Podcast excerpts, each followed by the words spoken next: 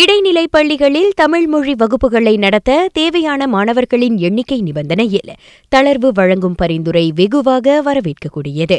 அந்த அறிவிப்பை வெளியிட்ட பிரதமருக்கு மலாயா பல்கலைக்கழக பட்டதாரிகள் நடவடிக்கை குழு கியூமேக் நன்றி தெரிவித்துக் கொண்டுள்ளது. இந்த கொள்கை மாற்றத்தால் மொழிக் கல்வி குறிப்பாக தமிழ் மொழியில் பாண்டித்துவம் பெற இது வகை செய்யும் என கியூமேக்கின் மூத்த ஒருங்கிணைப்பாளர் ரவி ரத்னம் கூறுகிறார். தாய்மொழி கொள்கை மாற்றத்திற்கான இந்த ஆலோசனைக்கு இசைவு தந்த பிரதமருக்கு எங்களின் நன்றி உரித்தாகுக. பிரதமரின் இந்த ஆலோசனை கல்வி அமைச்சின் தாய்மொழி கொள்கையில் சட்ட வடிவமாக சேர்க்கப்பட்டு செயல் வடிவம் பெற வேண்டும். இதன் மூலம் நம் தாய்மொழி தமிழ்மொழி தேசிய பள்ளிகளில் மதிப்பு கூட்டப்பட்ட மொழியாகவும் மாணவர்களின் மொழி ஆளுமை மென்மேலும் பன்மடங்காக அதிகரிக்கவும் வழிவகுக்கும். அதே வேளையில் நம் இந்திய மாணவர்கள் தேசிய மொழி கொள்கைக்கு ஏற்ப நம் தேசிய மொழியில் சிறந்த அடவு நிலையை அடைய வேண்டும். சிறந்த தேசிய மொழி பாண்டித்துவம் நம்மை ஒரு தேசிய இனமாக அடையாளப்படுத்தும் மலேசிய தேசிய கொள்கைக்கு வலு சேர்க்கும். பன்மொழி திறமை தேவையான மனிதவள மேம்பாட்டிற்கு வலு சேர்க்கும் என உறுதியாக நம்பலாம்.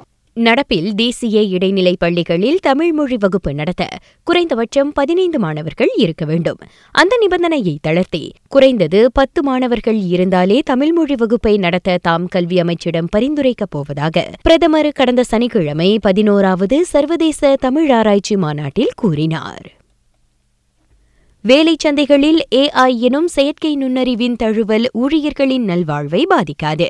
ஏஐ தொழில்நுட்பத்தை பயன்படுத்தினாலும் தொழில் கல்வியில் தேர்ந்தவர்களின் தேவை முதலாளிகளுக்கு தொடர்ந்து இருக்கும் என மலேசிய முதலாளிமார்கள் கூட்டமைப்பின் நிர்வாக இயக்குநர் டத்தோ ஷம்சுடேன் பர்டான் தெரிவித்தார். With the employees being upskilled and reskilled, their skills will be relevant to the employer's need but may not be in the same capacity, but they can be deployed to new areas that require their services. AI தொழில்நுட்பத்தையே முழுமையாக நம்பி இருக்க முடியாது. தேவைப்படும் இடங்களில் ஊழியர்களின் நியமனம் நிச்சயம் இருக்கும். எனினும் அதற்கு ஊழியர்கள் தகுதியானவர்களாக இருக்க வேண்டும் என்றார் அவர். மறைந்த டத்துஸ்ரீ சலாஹுடீன் அயூப்பின் இடத்தை நிரப்பும் புதிய உள்நாட்டு வாணிக வாழ்க்கை செலவின அமைச்சர். பயோங் ரஹ்மா திட்டத்தை தொடர வேண்டும். உயர்ந்து வரும் வாழ்க்கை செலவினத்தை சமாளிக்க பொதுமக்கள் குறிப்பாக குறைந்த வருமானம் பெறும் பி ஃபார்ட்டி தரப்பினருக்கு அத்திட்டம் தொடர்ந்து தேவை என துணை பிரதமர் டத்துஸ்ரீ அஹமத் ஜயித் ஹமீடி கூறியுள்ளார்.